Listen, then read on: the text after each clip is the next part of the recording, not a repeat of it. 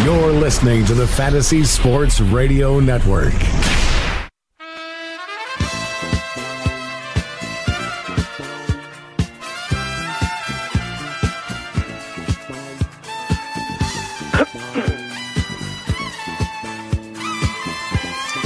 Welcome, everyone, to another opening day edition of FanRag Fantasy Baseball. I'm your host, Al Melchior, and that's the great thing about Major League Baseball opening day. It's a bit staggered, so it's kind of like, you know, a weekend long birthday, birthday celebration. It's not just one day.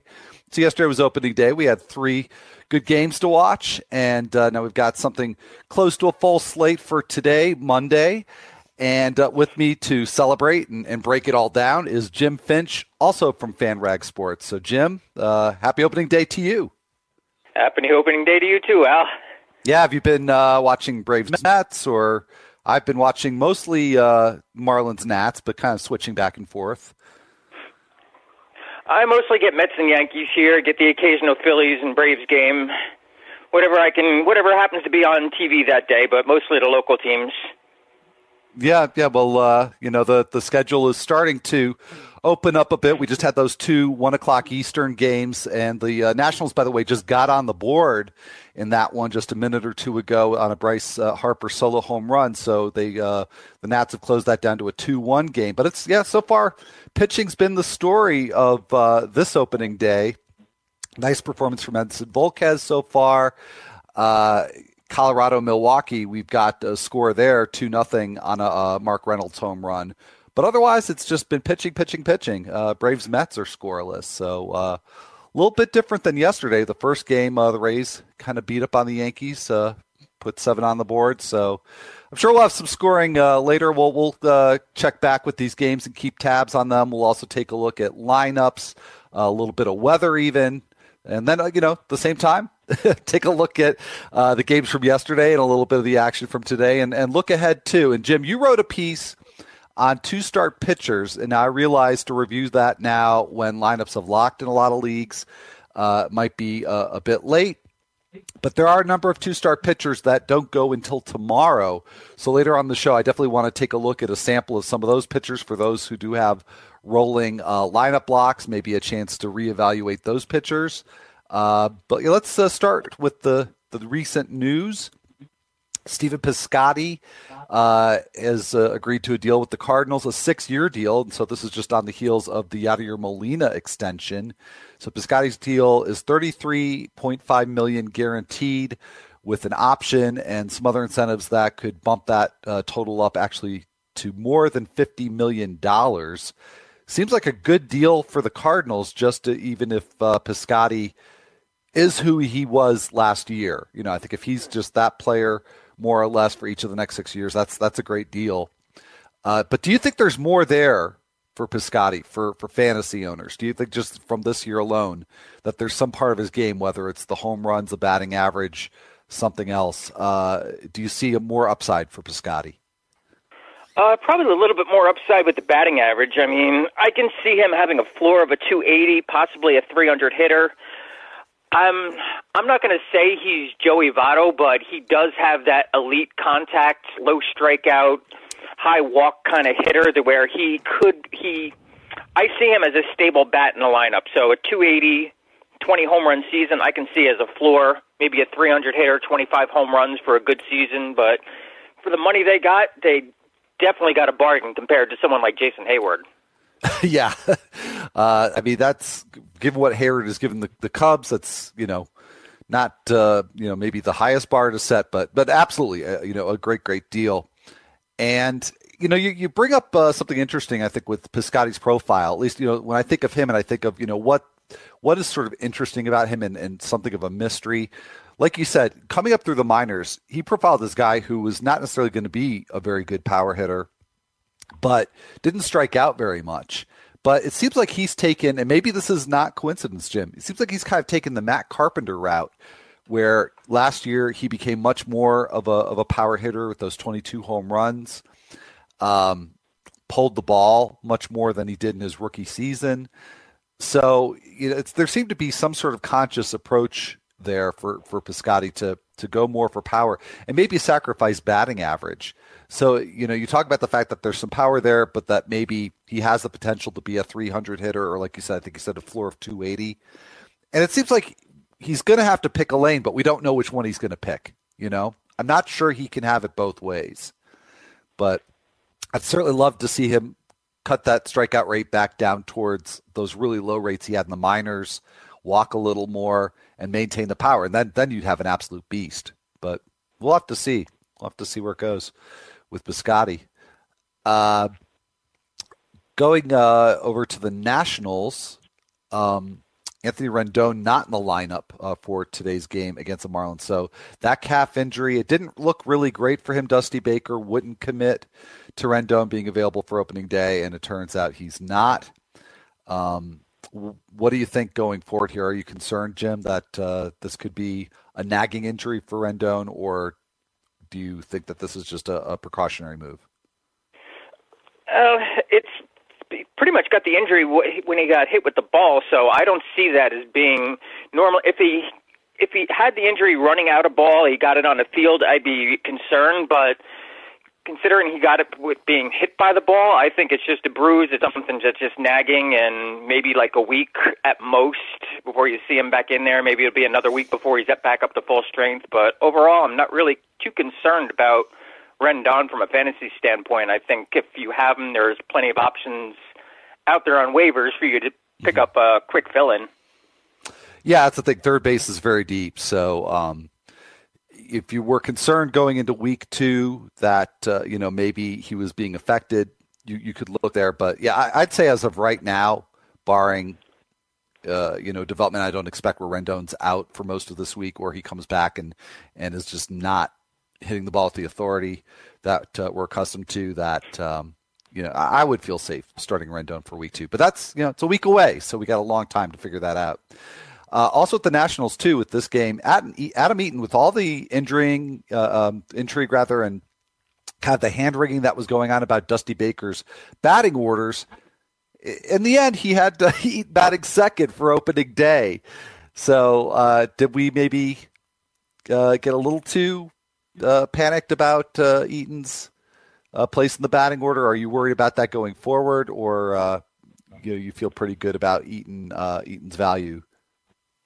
I always assumed he would hit near the top of the lineup. I mean, I know Dusty Baker can be kind of flaky when it comes to where he puts guys, but I always assumed he'd bat lead off second's just as good. As long as he's near the top of the lineup, he's going to get the runs, he's going to get the stolen bases. So overall, I think if you were worried about him and you passed on him, you're probably going to regret it. If you took a chance on Eaton, then you're going to be extremely happy for the fantasy season. Yeah, well, on yesterday's show uh, with Greg Jewett, you know, we were talking about how batting orders change and, and you shouldn't overreact.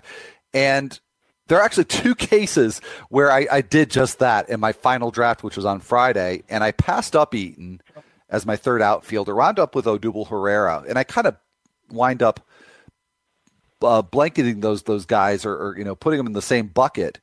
Um, I think they're very similar, but I think Eaton with a, a, spot higher up in the order, you know, I definitely give him the edge over Herrera, and I, I didn't do that. And then I did pursue Logan Forsythe, who now appears is going to bat, bat lower in the order than it originally appeared.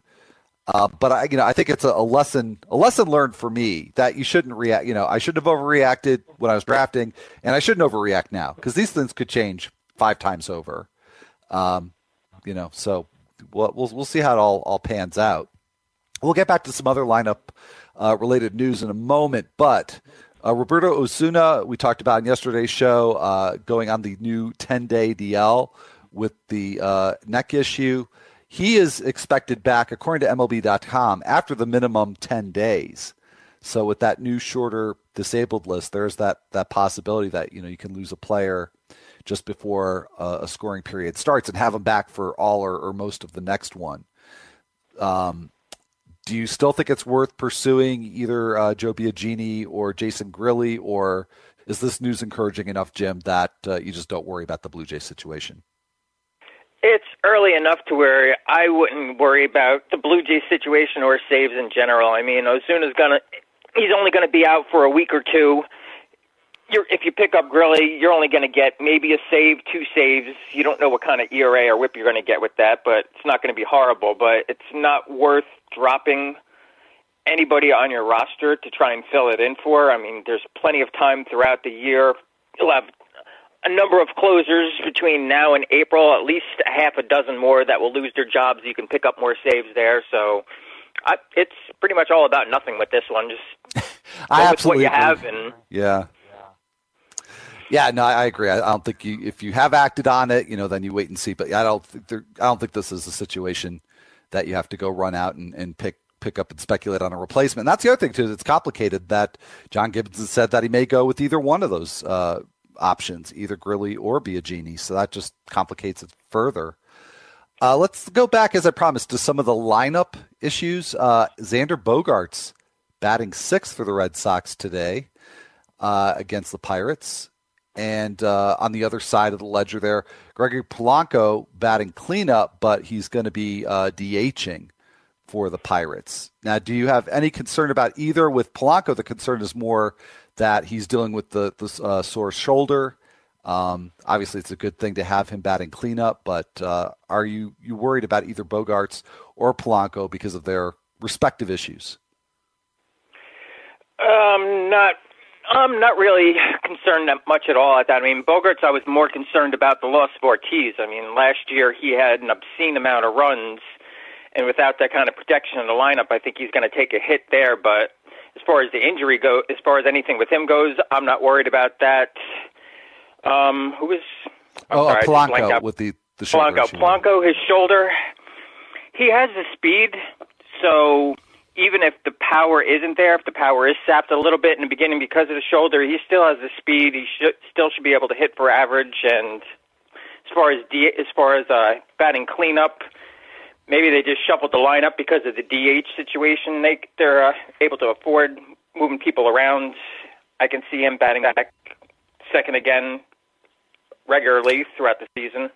Yeah, you know, and granted, they had a DH spot to fill there in Boston, but I actually take the fact that Polanco's in the lineup as a as a positive sign, and hopefully he just doesn't aggravate that injury. It's uh, not supposed to be serious. Uh, the Pirates are just trying to be uh, careful with Polanco, so I'm not too worried about him. Um, and Bogaerts, I have to say, it, it, it, concerns me a little bit batting sixth because once you get out of those top five spots, it really does tend to have an impact on your run production. But again, to, to follow my own advice from earlier in the show, uh, I'm not going to get too worked up about a batting order for, for one game. I think that, that that could be very fluid. And um, Tyler Saladino leading off for the White Sox. That's uh, a bit of a surprise, although he has batted second for them uh, quite a bit in the past. But does that give you any more interest in Saladino, at least in, uh, I don't think in a 12 team league not necessarily, but maybe 14, 15 team league? Does that give you more interest in him as a potential run producer? Um, a little bit. I mean, Saladino. I mean, I don't know. I'm kind of indifferent on him. I mean, I, I like him. I like the player. I'm not sure if I trust the player. So I don't know. I'm I'm kind of torn on where to go with him right now. Yeah, well, you know, it all depends too on when Yoan Moncada comes up, or if you know maybe Todd Frazier's moved because I could see that happening with the White Sox being in, in a seller's mode and that making Saladino, you know, a more attractive long term option. But I would say, and, and something I don't know about long term, but as a mid as a middle infielder, I can definitely see maybe adding him for a 12 team. You know, as a speculative ad right now while he's hitting. But long term, I don't have much hope in him. Maybe that'll maybe that clears up a little bit. All right. Well, uh, we've got some other lineups uh, that are just coming in uh, for some of the late games. Rangers lineup just came in. Uh, we've had the Mariners lineup for a little while. We've got to head to break, but we'll come back. We'll take a look at who's going to start for those squads, and uh, then take a look back at uh, some of the performances since the first pitch yesterday. So stick around.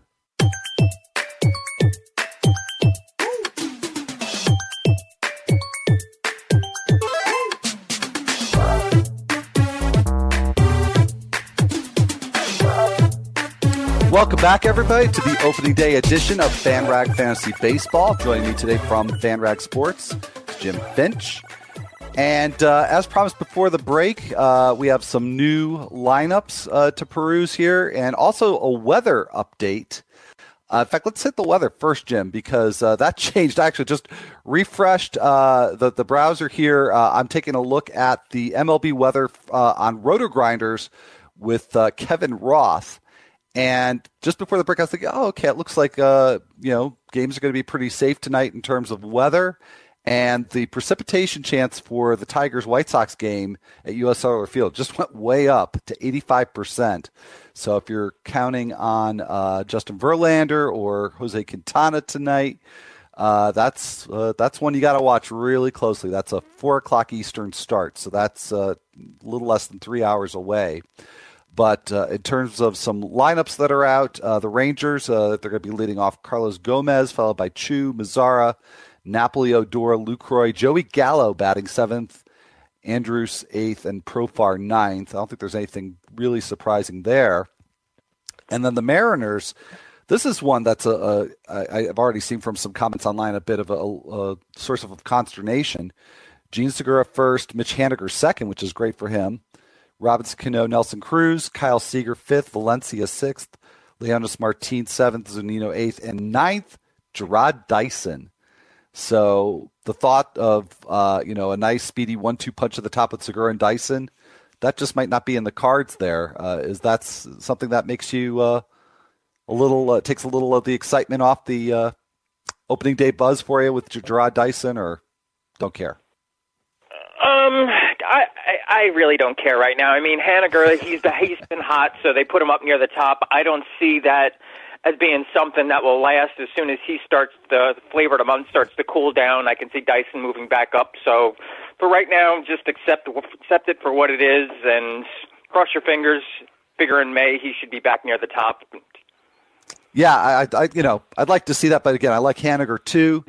Uh, you know, but uh, ninth that's extreme. That's that's you know certainly not going to help Dyson. But uh, yeah, we'll we'll keep an eye on on that because again, we don't want to overreact to just one day's lineup.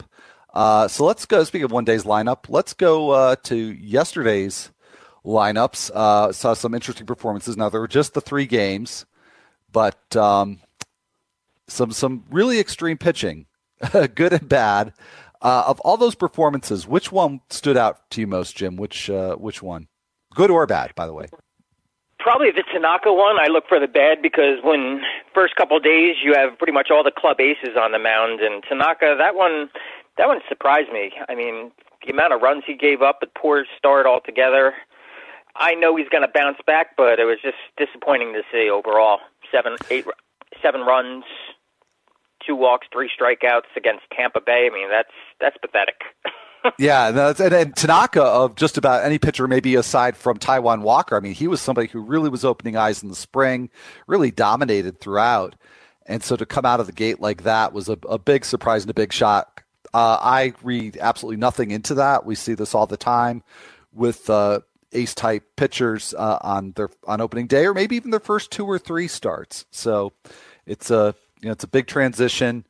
Um, I mean, to me, I'll, I'll, go the opposite route and say that the Carlos Martinez start, uh, to me, really made a huge impression because, like I said, a lot of times there's a tough transition those first uh, one or two starts, and Carlos Martinez came out of the gate and was just incredible. Seven in the third innings of shutout ball with no walks and 10 strikeouts. I'm not sure which one of those two numbers impresses me more because with Martinez, I certainly like to make sure that there's a, a sign of good control. But last year took a step back in terms of strikeouts, but 10 uh, against the Cubs on, on opening night. Uh, that's a that's a great sign for him. And Greinke, uh, you know, that was mildly reassuring in a way because uh, I've really been down on him. He had the the really big decrease in velocity early on in the spring that rebounded a bit towards the end and uh, I think he was still averaging uh, around 91 or so. I don't have the numbers right in front of me here, but basically less than a mile per hour below where he was the same time last year, which is not too bad. I mean, I don't think we should make a big deal out of velocity if he's roughly a mile an hour lower than last year. That that doesn't necessarily mean anything. Did you take anything away from that uh, Zack Greinke start? Um, the velocity it, it can go either way. If it's a pitcher that's solely relying on his fastball, then yeah, you might want to really read into the velocity. But overall, I think the problems he had last year, it just looks like they're carrying over to this year. His line yesterday wasn't that bad, but in a way, it's not that much different than what you would get from someone like Robbie Ray. Minus Robbie Ray giving more strikeouts, actually. that's like I said, minus a few strikeouts, but overall okay. the line, that's that's Ray like.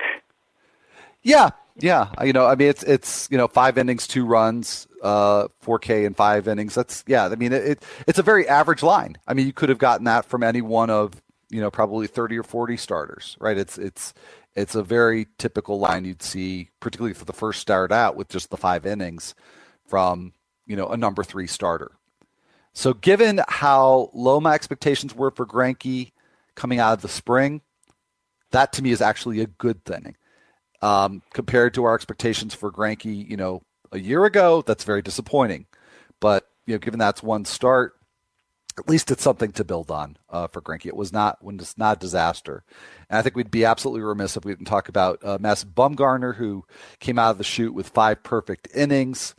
Um, eventually gave up the lead, uh, but still 11 strikeouts, no walks, and uh, and by the way, hit a couple of bombs too, and I mean bombs, not not uh, fence scrapers, but a couple of uh, big time home runs for Madison Bumgarner. So uh, where where are you with him? Uh, he's obviously a must start elite option, Bumgarner, but he was sort of neck and neck with Scherzer as the number two slash number three overall starter. Who do you like better going into this year? Bumgarner or Scherzer? I like Bumgarner. He's got more consistency. I mean, Scherzer, he you can look at his past numbers going back like three, four years, and you just see the progression where he was borderline average ace, and all of a sudden he went into ace mode. There's a, more of a chance there for regression, as where Bumgarner, it's more steady numbers along the line over the years. I'd rather take Bumgarner. I don't see Scherzer bottoming out by any means, but I just think you'll get more consistency from Bumgarner. Yeah, uh, I'll, I'll take the Scherzer side, and you know they both are fly ball pitchers that have really nice home parks to mask that tendency a bit. Uh, but I just I worry about that a little bit more with Bumgarner, just because I, Scherzer I do expect him to get more strikeouts, more swings and misses. I mean, it's splitting hairs, it really is. And when uh, I was at the point of the draft where you know second round typically where those twos were an option. It was a tough decision, but especially now that we know that Scherzer is going to be you know fine to start this week, I'll give him the the slight edge there. But let's go back to lineups for a second because now we have the Indians lineup, and we have Carlos Santana leading off, Francisco Lindor, Michael Brantley batting third there. Uh, if I remember correctly, I think that may have been announced yesterday, so I don't think that's a big surprise. We've got uh, Encarnacion in the cleanup spot followed by Jose Ramirez, Yan Gomes, Tyler Naquin, and then anchoring that Indians lineup in the eight and nine spots, Yandy Diaz, as expected, going to start at third with Ramirez shifting to second.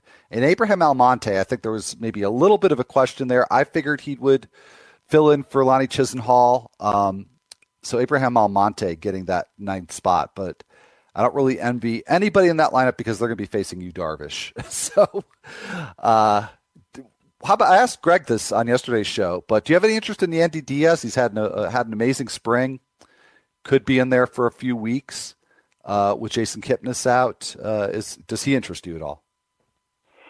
Um, maybe in a deeper league it would, but overall, just a few week plug-in kind of player. I really don't pay much attention to these guys if it's going to be something like that. He's like you said, he's only filling in for Kipnis. It's maybe two weeks I'd rather look for a more permanent solution on the waiver wire than grab someone like him.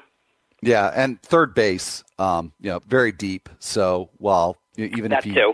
yeah, even if he gets off to a good start, you've got so many good proven options there.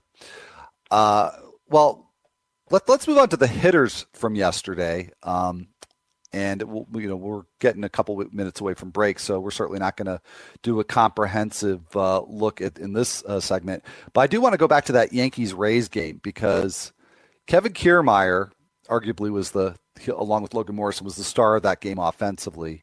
Went two for three with a couple of walks, so reached four times out of five plate appearances, and he stole a base. So basically, you saw Kevin Kiermaier do the two things, or well, certainly you saw him do the one thing that you knew for sure he could do, which is steal a base. But with the two walks, that that to me is very reassuring. That last year he really improved uh, the the plate discipline in the latter part of the season after uh, coming back from the uh, the disabled list. The part that you know still remains to be seen is whether or not he'll hit for power. But how do you feel about Kiermaier going into this year? He was kind of a trendy sleeper. Were were you on that bandwagon? Not really. He's one of those players that just kind of snuck up on me, and once I looked at him, I was scratching my head trying to see figure out what everyone else was seeing. I mean the batting average, halfway decent, not bad. He's got the he's got a little bit of power, maybe 15, 20 home runs at top, 15, 20 stolen bases in a good year. So yeah, the overall package is there, but if the batting average drops, if the power doesn't come through, you're basically looking at like a fourth outfielder for 12 or 14 leagues, and outfield, just like third base, is one of the deeper positions to where I don't know if that's someone you want to keep permanently on your roster or if you can do better. Yeah, well, I will say I have a little more faith in his stolen base upside. He did get 21 last year after missing about a third of the season. Granted, the year before in a full season, just 18. But I feel pretty good about Kiermaier clearing uh, 25 steals going into this year. I feel pretty good about that. The question I think that you rightly raise is is the home run production. He did get 12 last year, and again missing uh, a, a, big chunk of the season, and with a lot of that power coming in the latter portion, back loaded. So if you could you know make the argument that he hit a, a new plateau in his development or a new level in his development late in the season and, and it can carry over this year. I do think there's some 2020 potential there. So I I agree. I mean, I think a fourth outfielder is what you should expect Kiermaier to be, but I think there is the upside for him to do something more. And from a totally non-fantasy perspective, I uh, made a, a, comment at some point. Uh, I think it was on Twitter in the offseason. I thought that Kiermaier, if the Rays are good this year, actually has a chance to be MVP because of his defensive contributions and if he continues the breakout that he may have started last year. And, and, a few people said I was crazy for that, and I fully expected that reaction. But I'll stick to it. I'll stick to it. I think that uh, I think he's got a chance to be uh, again more so in real life than in fantasy, uh, a, a, really elite all around player. So, uh, like I said, a lot more to cover. That's just one team from one game from yesterday. So we'll take a look at the other games and uh, check back in on the action uh, from today's games right after this break.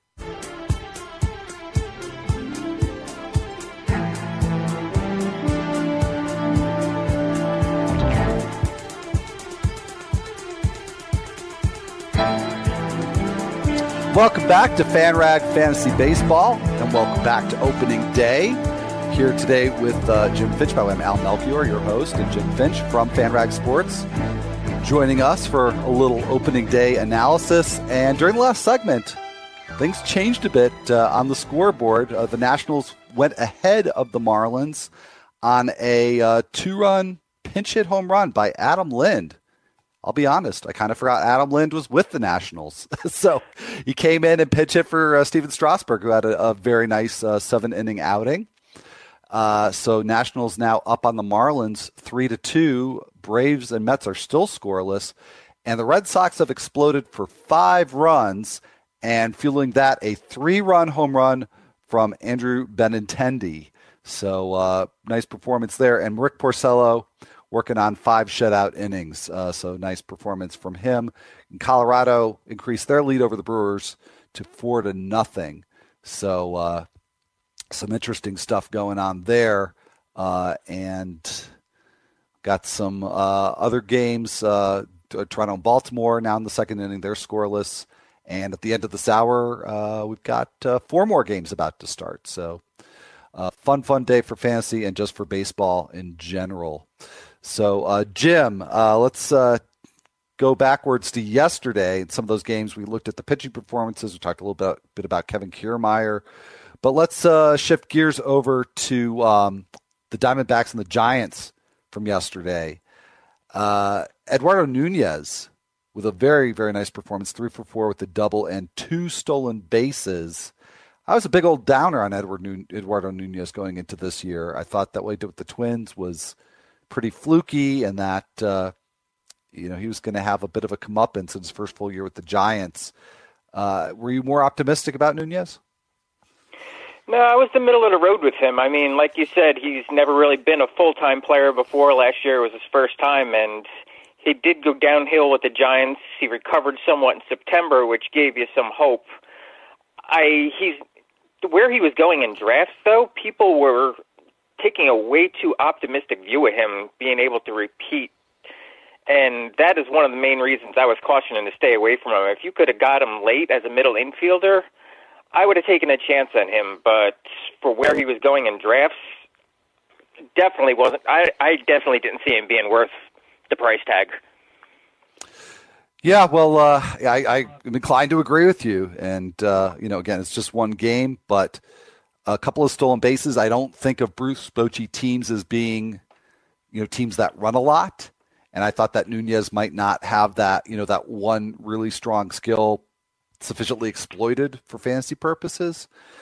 Um, so that's you know that's interesting. But uh, and, and I said we're going to talk about this game, but I do want to hopscotch over uh, to the Cardinals and the Cubs because Aledmys Diaz also had two stolen bases, and that was an absolute surprise. And I had been advising people to actually sit Diaz for Week One because of some pretty nasty matchups. But the last thing I expected was for him to steal a couple of bases. Uh, uh you know, there's absolutely no way to forecast whether or not that's going to be something that uh, you know will will emerge for him this year. But did you like Diaz uh, coming? In, in fact, who did you like better uh, coming into this year, Diaz or Nunez?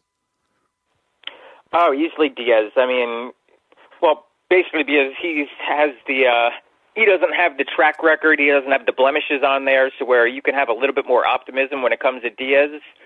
I was still a little bit hesitant on him because I wasn't sure if he can repeat, but out of the two, I figure he had the best chance.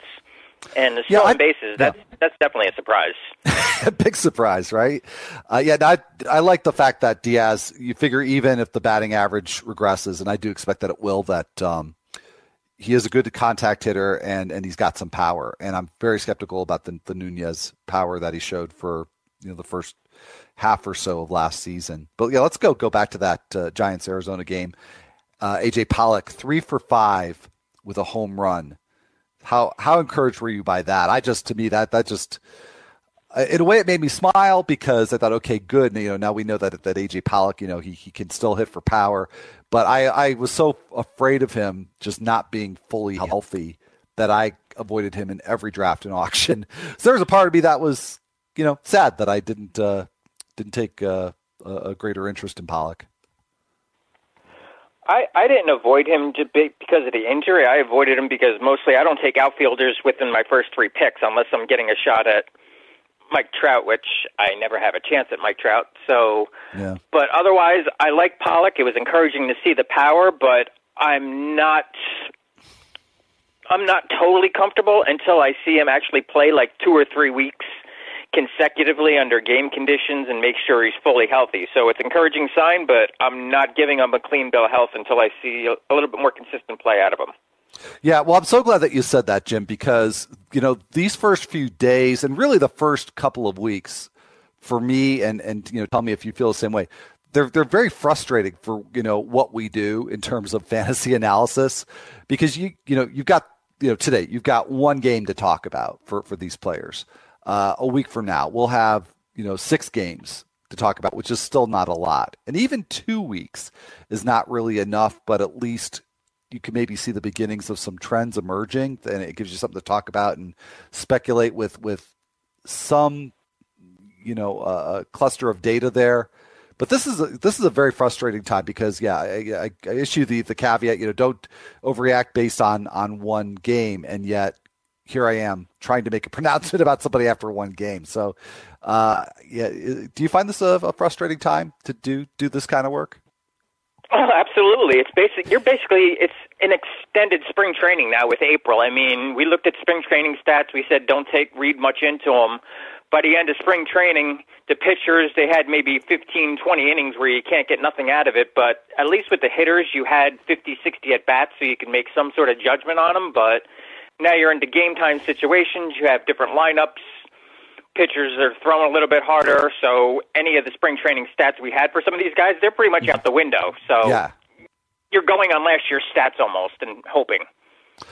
But I think that's the right approach because at least you know you have you have a large N there. You know you have uh, you know a lot of a lot of at bats or a lot of innings to you know base that on. Uh, I'd rather go on last year. Frankly, I mean I'd rather go on the two or three year trend than than even last year. But better last year than a handful of games. So, you know, I don't want to become a broken record and but there's an outdated reference, by the way, uh, and uh, you know, offer the same cautions every time I talk about a player. But in, in a way, you know, you have to keep reminding yourself, okay, one game, one week of games, even just doesn't tell us a whole lot.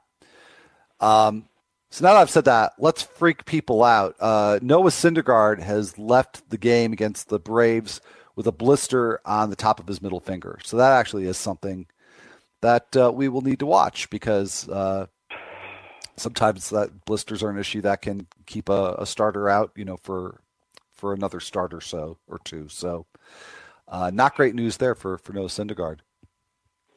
And the uh, people that own him like me. yeah, I'm sorry, Jim. Sorry to be the, the bearer of bad news uh, that uh, is coming from several sources at the top of my Twitter timeline, so everybody's uh, wanting to know about that one.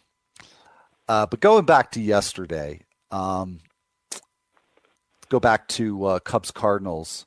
Willson Contreras two for four with a home run, and it seemed like he was really right there, just kind of a step below what I think would now be considered the big three of of Posey, Sanchez, and Lucroy uh, and even not necessarily in that order. I think some people had Sanchez third, but uh, do you see Contreras as being just on on the doorstep of the catching elite, or does he have uh, a, a bit more to prove, having not even played a full season yet?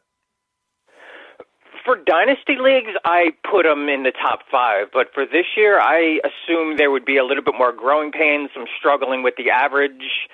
I didn't see big power numbers power numbers from him. I figured maybe 15, 18 at the most. Maybe in his prime, be like a uh, Miguel Cabrera, Miguel Cabrera, um, Miguel Montero type uh, okay. catcher. But uh, this year, I I didn't expect much from him other than a mediocre line, possibly finishing in the top 12. So I, it's a nice start for him. Maybe it could uh, raise his trade value for him if you're worried about him, but yeah, no, I, am a, a, lot more optimistic about Contreras than again, you know, Gary Sanchez. You know, I put him in the top three. We all did, uh, even though he has even less of a major league track record that Contreras does. But he obviously made such a huge splash the last two months last year.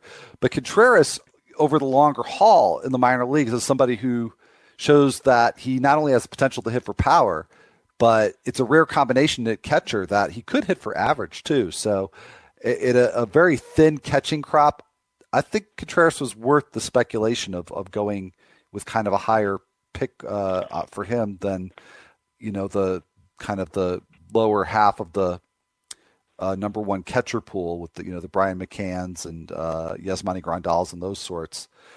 Um, so it off to a good start, obviously.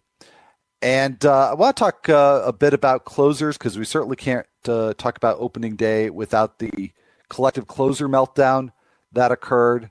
Fernando Rodney, uh, not a blown save or a loss, but two walks and two hits in one inning uh, against the Giants. Uh, again, Rodney probably one of the more maligned closers, so I don't think anybody was terribly surprised by that. But on the other hand, Mark Melancon and Seung-Hwan Oh, two of the top, I would say, six relievers in fantasy, both very bad outings. Uh, Melancon, uh, two thirds of an inning, four hits, two runs and O uh, with the long uh, save attempt, one and two thirds innings, uh, two hits and uh, three runs allowed. Any concerns there? Not really. I mean, they were they weren't one of the top three. They were in the next bracket and the next three. They're oh you, oh I can see people maybe having some concerns about because it was only his first year in the states. But overall, with their stuff, it's one game. A lot of pitchers get shelled on their first game, first week of the season. I don't read much into that. If it becomes a consistent problem over the next couple of weeks, yeah, then maybe you might want to start looking for a backup. For, for one game, I'm just ignoring it. Yeah, and as as well you should. Uh, but how was surprising. I mean, we've seen closer meltdowns in the early days of the season. It seems seems every single year. But with Melancon, I mean, he has just been so steady that that was really shocking to me. That uh, you know his first outing was such a bad one. But uh, I agree, far far too early, and I would say even a week in is far far too early to uh, you know pull the the panic button, uh, the panic alarm with with any of these uh, top shelf closers. So, Jim, we got to head to our final break of this show. But when we come back, uh, I want to talk about the piece that you wrote on two star pitchers and some of the pitchers in that piece that may still be relevant for uh, people that uh, have uh, lineups that they can still set. So, stay tuned for that.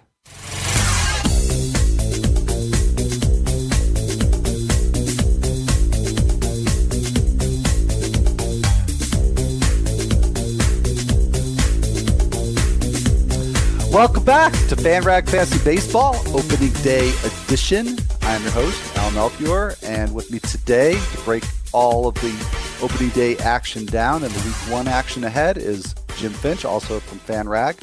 And uh, Jim, as I've mentioned uh, earlier on this uh, broadcast, He's uh, got a two start pitchers guide that's going to run every week. So the week one uh, guide is out there. And if you've got a rolling lineup block, some of those uh, starters may still be available to uh, to plug into your lineup. So we're going to talk about a handful of them. Uh, also, uh, Randal Grichuk with that uh, promo uh, just before our uh, our reentry here reminds me we, we didn't mention him in the last segment, and he had a nice opening night as well. Randal Grichuk, two for four with a home run. So, Jim, how are you liking Randal Grichuk? Didn't he start off hot last year, and after about the third week, people were he was starting to go downhill, and by May he was on waiver wires everywhere. I mean, yeah, and in Triple yeah, A nice too. Start, but it's a nice start, but I'm not I'm not getting my hopes up on him again. Fool me once. Yeah, no, he's. Uh, I, I expected to be very streaky, and you know he is that sort of uh, you know kind of uh, sellout for power type of hitter. So yeah, you know he could have a great week one, a great April, and I still won't necessarily be sold on him. Uh, and and actually, I've already adv- advised one person today with a question about him to uh, to test the market and see if you can sell high on Grichuk. And be kind of crazy to do after one day, but uh, you know people do overreact sometimes. So let's uh, take another look at the weather here because I sounded the alarm bells about the Tigers White Sox game uh, that starts at 4 Eastern, 4:10 Eastern to be exact and the chance of precipitation has come way down again uh, for that game, uh, down to 31%. So again, if you've got uh, some hitters in that game, if you got uh, Justin Verlander, or Jose Quintana, news just took a turn for the better there. Uh, but uh, keep keep our eyes on that one as well. So, Jeb, as I said before this guy should be fired. yeah. Hey, well, it's you know he's just the messenger. So, yeah, look, I, I, I, live in Montana where the, the, the, weather changes sometimes on an hourly basis. So, uh, and, and, this is Chicago, and I you know I've lived in the Midwest too, so I know uh, that that's not uh, an unusual thing there for the weather to have these wild uh, these wild swings. Uh, but Jim, you did do this uh, two start pitcher column. Now, when does that come out each week? On, uh, on um, it comes out on Saturday, sometime in the afternoon. All right, so yeah, keep your eyes out for that because it's a very thorough breakdown. It, from the week one, it looks like you you actually categorize every single scheduled two star pitcher. Is that that's the plan going forward? Yeah, that's basically what I did last year. I went through every two star pitcher for the entire week. So, and I try I went into it Friday night trying to keep up with all the rain you know, the, any kind of weather uh, possibility changes. So it should be fairly accurate every week. All right. Well, uh, you know, it's an important resource. So be sure to check that out. Now, most of those picture, pictures, like I said, they're spoken for. Uh, either their teams uh, played yesterday or they've already gotten their games underway today. But uh, there's a handful that uh, they're not going to start until tomorrow, that being Tuesday, and then they've got the second start on Sunday. So uh, if you're not happy with your uh, your pitching options, uh, you could still pick them up. And the, and the nice thing is because these pitchers start tomorrow, if you've got a league where uh, you've got overnight waivers, uh, you know if you make a a claim right now, you could still plug these pitchers in tomorrow. For example, Tyler Anderson, uh, who's got oh, and actually I take that back because the the Rockies are playing the Brewers, and actually that game is four four now. So let's uh, scratch uh, Tyler Anderson from that list. But Hisashi Iwakuma uh, for the Mariners, who open up uh, later against the Astros. Uh, Iwakuma starts tomorrow against the Astros, and then he's got a scheduled Sunday start against the Angels. Where do you have Iwakuma in your uh, in your scheme of pitchers? I know you have several categories. I had him under started on wrist. I mean, like we said, don't read too much in the spring innings, but 14 runs over 17 innings and over six starts. That's less than two three innings per start there. He's, he needs to build up a little more stamina, gets get a little bit more game time in there. So if you own him, give him a few more weeks before you even think about plugging him into your lineup. All right. Well, I think that's uh, you know uh, that's a good uh, a caution for Iwakuma, who was a little better in the second half last year, but um, you know, I think that's that's fair. And then, uh, you know, on the other side of the ledger, Lance McCullers will be starting against the Mariners, and has what I think is a very nice matchup on Sunday against the Royals. How do you feel about this week's matchups and then the longer term picture for McCullers? Um, I put him under questionable, but I also listed him as somebody that I probably would start out of everyone I had under the questionable tag. I mean, he had a rough spring, but the strikeouts were there and uh, uh, he's got everything. It's it's just the rough spring that he was having that makes me question him. I mean, I like the stuff. I like the strikeout potential, but the little bit of rough little bit of rough outings he had over the spring makes me a little bit hesitant, but not enough to bench him. Yeah, well, he got a slower start than you know a lot of other pitchers too, so it, it, it's you know harder to get a read on him because the Astros were you know they're going to be cautious with his innings and and uh, I would assume, although I haven't read anything to this account, but you know, maybe early on with the pitch counts, but with two starts, I don't really worry about any of that. I, I like McCullers a lot for this week. Uh, let's see, Sean Manaea, he's got the uh, the Angels at home, and then he goes to Texas. How do you like Manaea overall this week? And do you worry about Manaea leaving Oakland uh, and, and, going to some of those uh, tougher ballparks?